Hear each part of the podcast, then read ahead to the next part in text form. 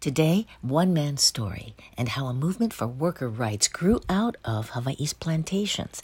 There are two interesting people for you to meet, and our story moves from Japan to Hawaii Island.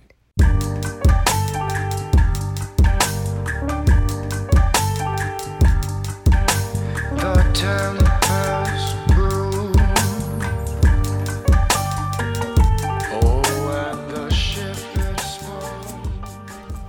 Katsu Goto was the oldest son in a farming family in Kanagawa Prefecture, Japan. People thought he was a pretty bright guy, enterprising. He worked at the town hall in Oiso, that's his home city, and kind of fell in with this group that was um, pressing the government for democratic reforms. At the time, it was the Meiji government, and they were planning to use Japan's economic base, which was agriculture, to fund the press into the industrial age. For farmers, this meant new taxes, and on top of years of poor harvests, thousands, some say hundreds of thousands, were forced to sell their land. Goto decided to take a chance. He signed on as a plantation laborer in the middle of the Pacific. Goto set off for the Kingdom of Hawaii in 1885. He was 24 years old.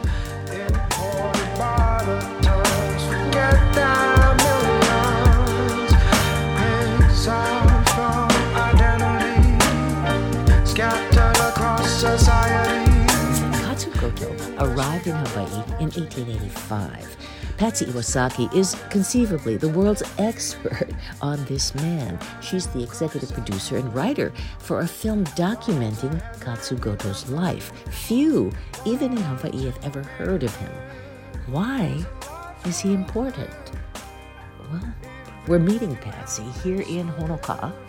You know, as you're driving up from Hilo, get to right about across the public library here. You know,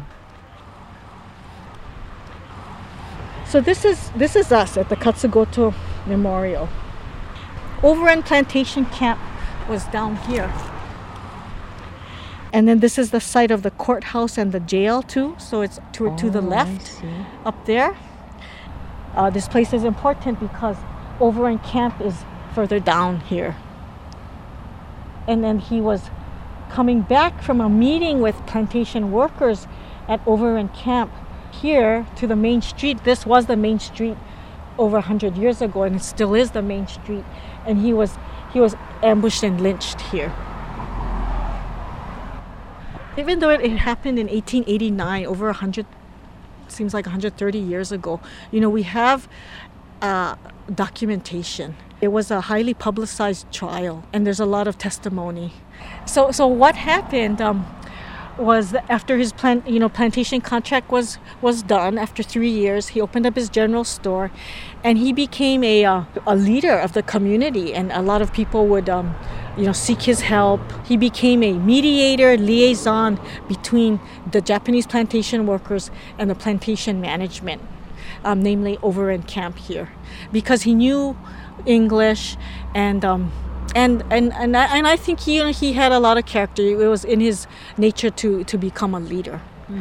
Uh, and in the court records, it says that you know Japanese workers would, if they were told by uh, Robert Overend or his workers to do something and they weren't really uh, pleased with it, they would always say, um, "We're gonna go talk to Goto." And we have um, Robert Overend saying that you know in the court records that they would consult with Goto over their contracts, their work, and, and other things. And um, in October, earlier in October 1889, there was a fire on um, the they often call it Honoka'a Plantation, but Overend Plantation. And already by then, um, Goto was a target. So after that fire, the plantation workers were fined, I think, twenty dollars for for causing the fire. And we don't know if who who actually did that or if it was by accident. But they were fined and sent to jail.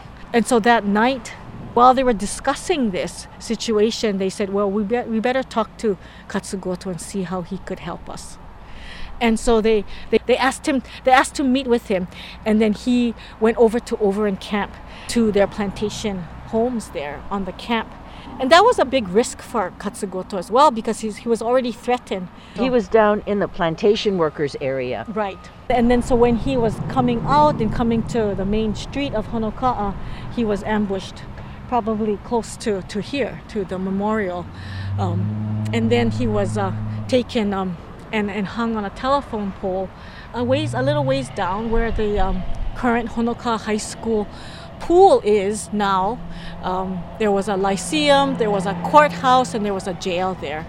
And, and that's where they pulled him off his horse, uh, and um, he fell, and then tied his hands, and then they, they, they hung him on the telephone pole.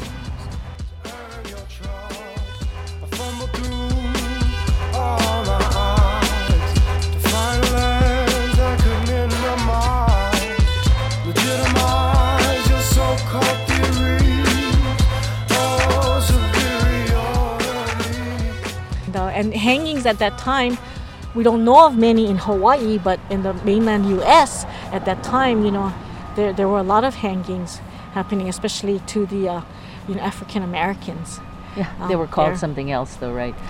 Yeah, Judicial process here. right. right. Who were these people? uh, uh, you know, there was a trial that was highly publicized, and four men were arrested and convicted in the murder case. William Blabin, Joseph Mills, Thomas Steele, and William Watson. Watson would be the only one to fulfill his sentence. Steele escaped through a window and left Oahu on a ship bound for Australia. Blabin slipped out of the prison gate and boarded a ship to San Francisco, and Mills was uh, eventually granted a full pardon and restoration of his civil rights by the Republic of Hawaii.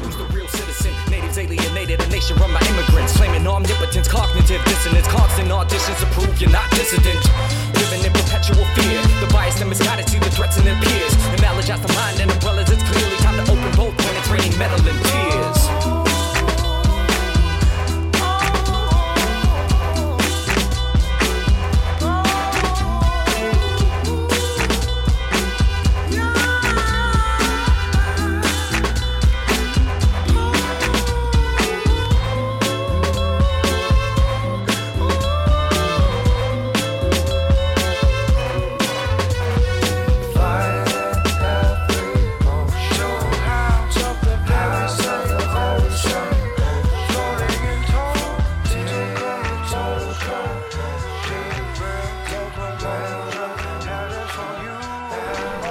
Is it about the story? What is it about what he did? Well, you know, I am a descendant of immigrants, and so I his story uh, really resonated with me. That he wasn't just satisfied to um, open his store and be successful, and the store was a stepping stone for him to get off the plantations and become successful. But um, uh, instead of um, just turning his back on his uh, Japanese you know, fellow Japanese workers on the plantation, he chose to, to, to embrace his role and try to help them. He died for it, you know, he, he sacrificed his life trying to help the situation that he already had left. He already had crossed that line and was a successful businessman. And you, you know, lynchings back then, even in the American South, um, they were to give a message to the people in the community that uh, this can happen to you. Do not overstep. You know, it was a hate crime. Did did his lynching have that kind of effect? You know, I'm not sure, but it took a it took a while before um, the unions came in. You know, it it you know I'm sure what he did planted the seeds of more equity and of the unionization and uh, equity for workers, but but it, it didn't happen right away. It took several decades later to bring more equity to to the workers on the plantation.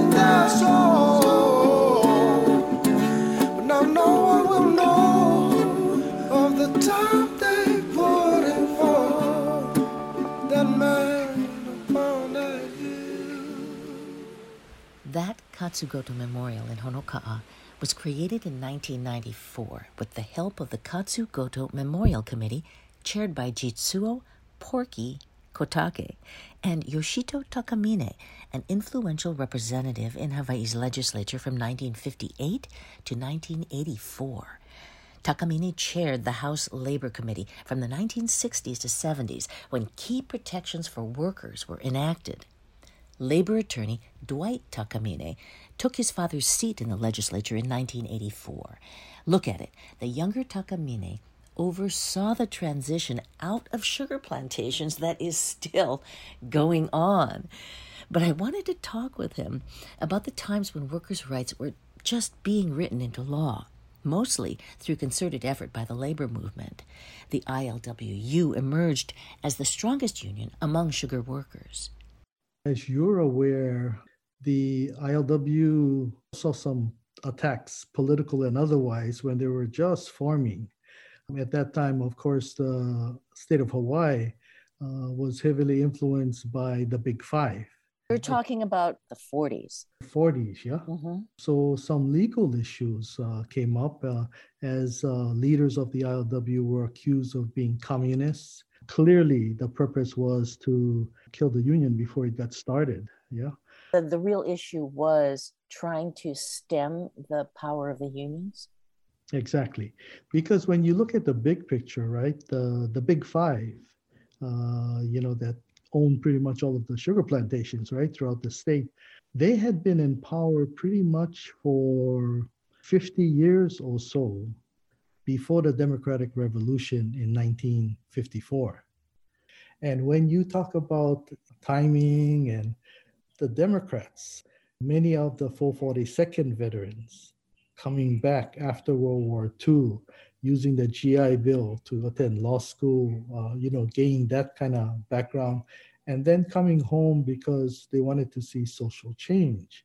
I think, you know, you look at some of those dynamics, and I think they become part of what underlay, part of the foundation that allowed the 54, you know, revolution to take place.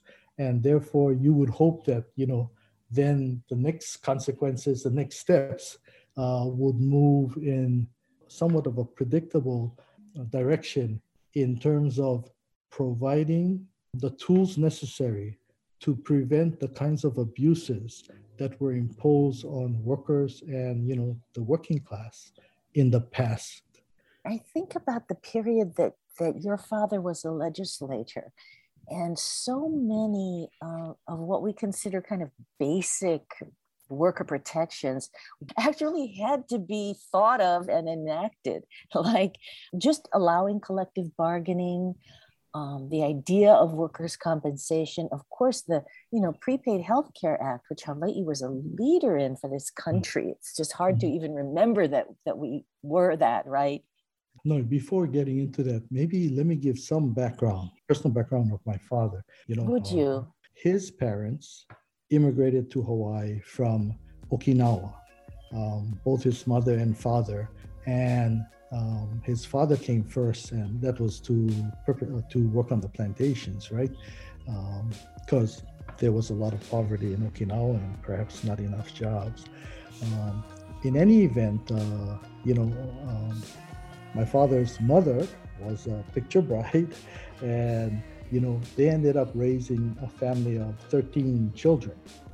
My father was the oldest son, and so you know at that time, um, you know clearly on the plantations, uh, you know you had uh, very little pay for long hours of work.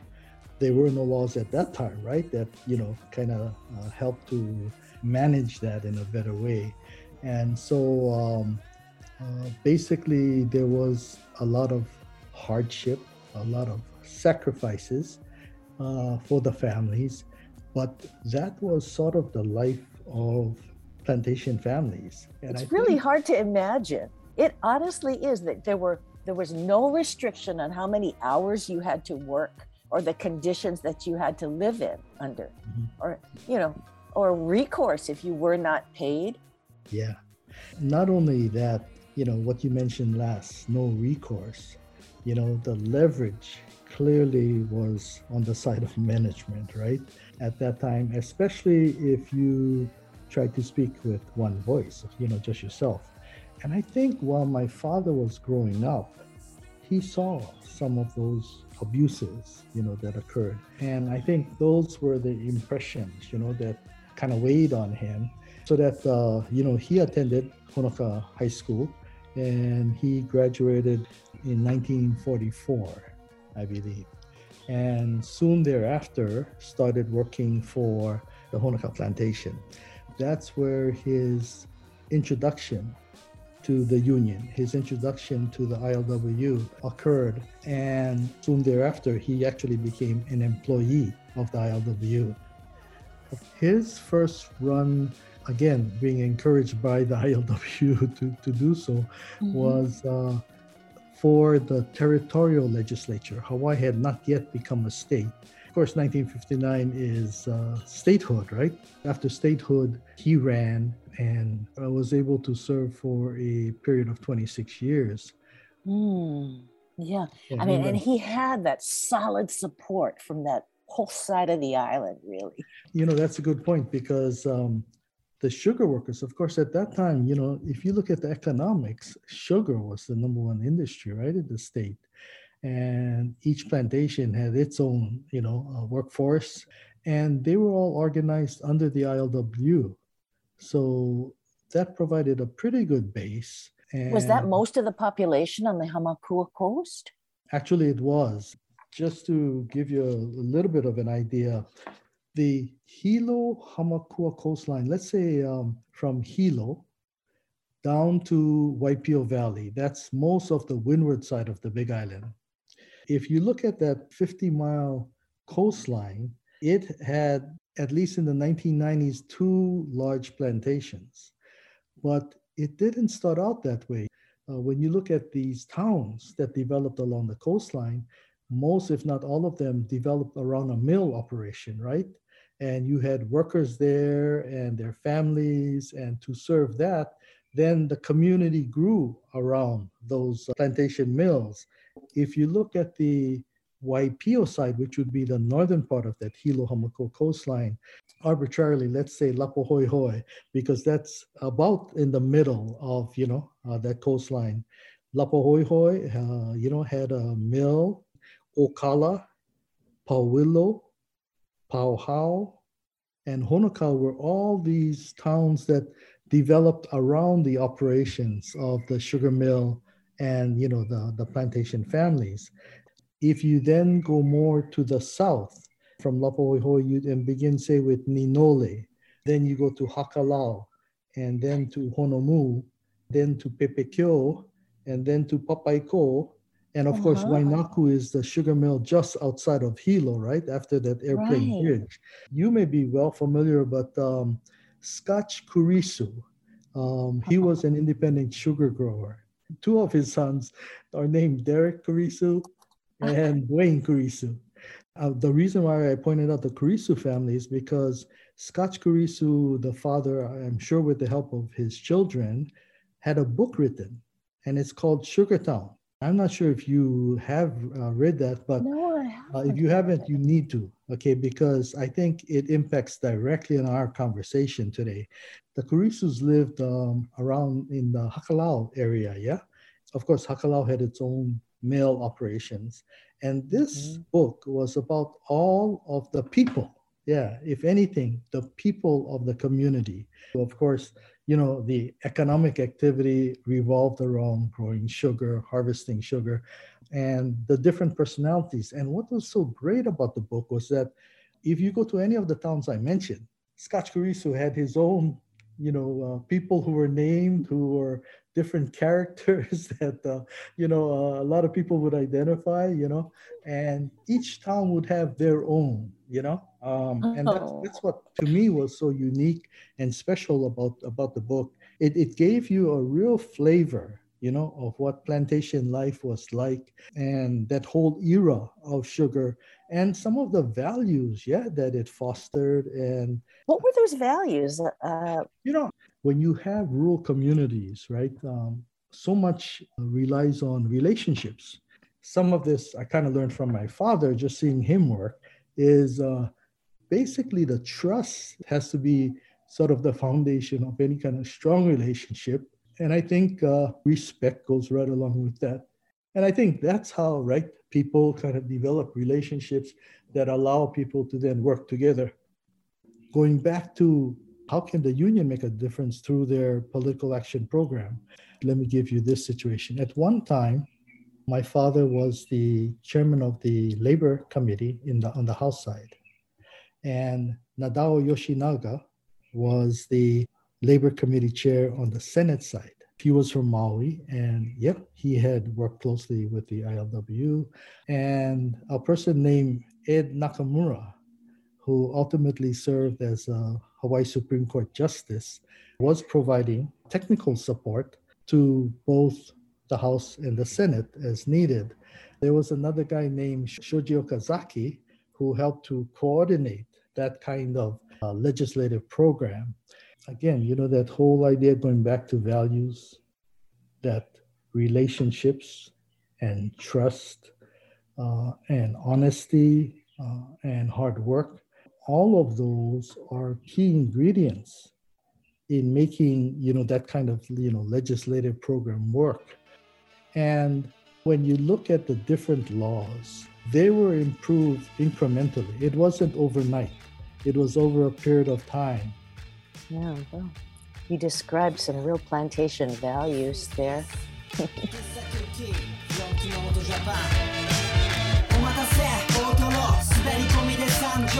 環境ははるか彼方レペゼンは地獄に無視用かビートに。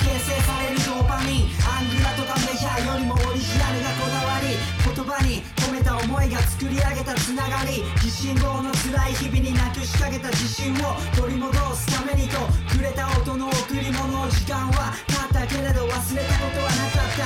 1からでも0からでも気持ちは前向き。瓦礫の中から拾い上げたサンプリング。ここでやらなきゃ本当にいつやる。家族や仲間全員と絆 And so, did you ever hear about Katsugoto growing up? I, I did it. You know, I mean, I was born and raised in Honoka'a. I attended Honoka'a High School, you know, graduated in 1971. In all of those years, not one time did I hear about the name Katsu Goto.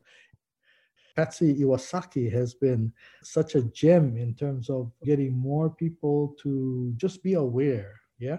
You know, her thought about wanting ultimately to work with the Department of Education. I'm thinking in terms of including the Katsu Goto story as part of the curriculum uh, would be fantastic. I mean, for all of the you know, uh, Honoka'a school students, uh, you know, those who graduate from there, uh, for those who live there that becomes part of the common heritage.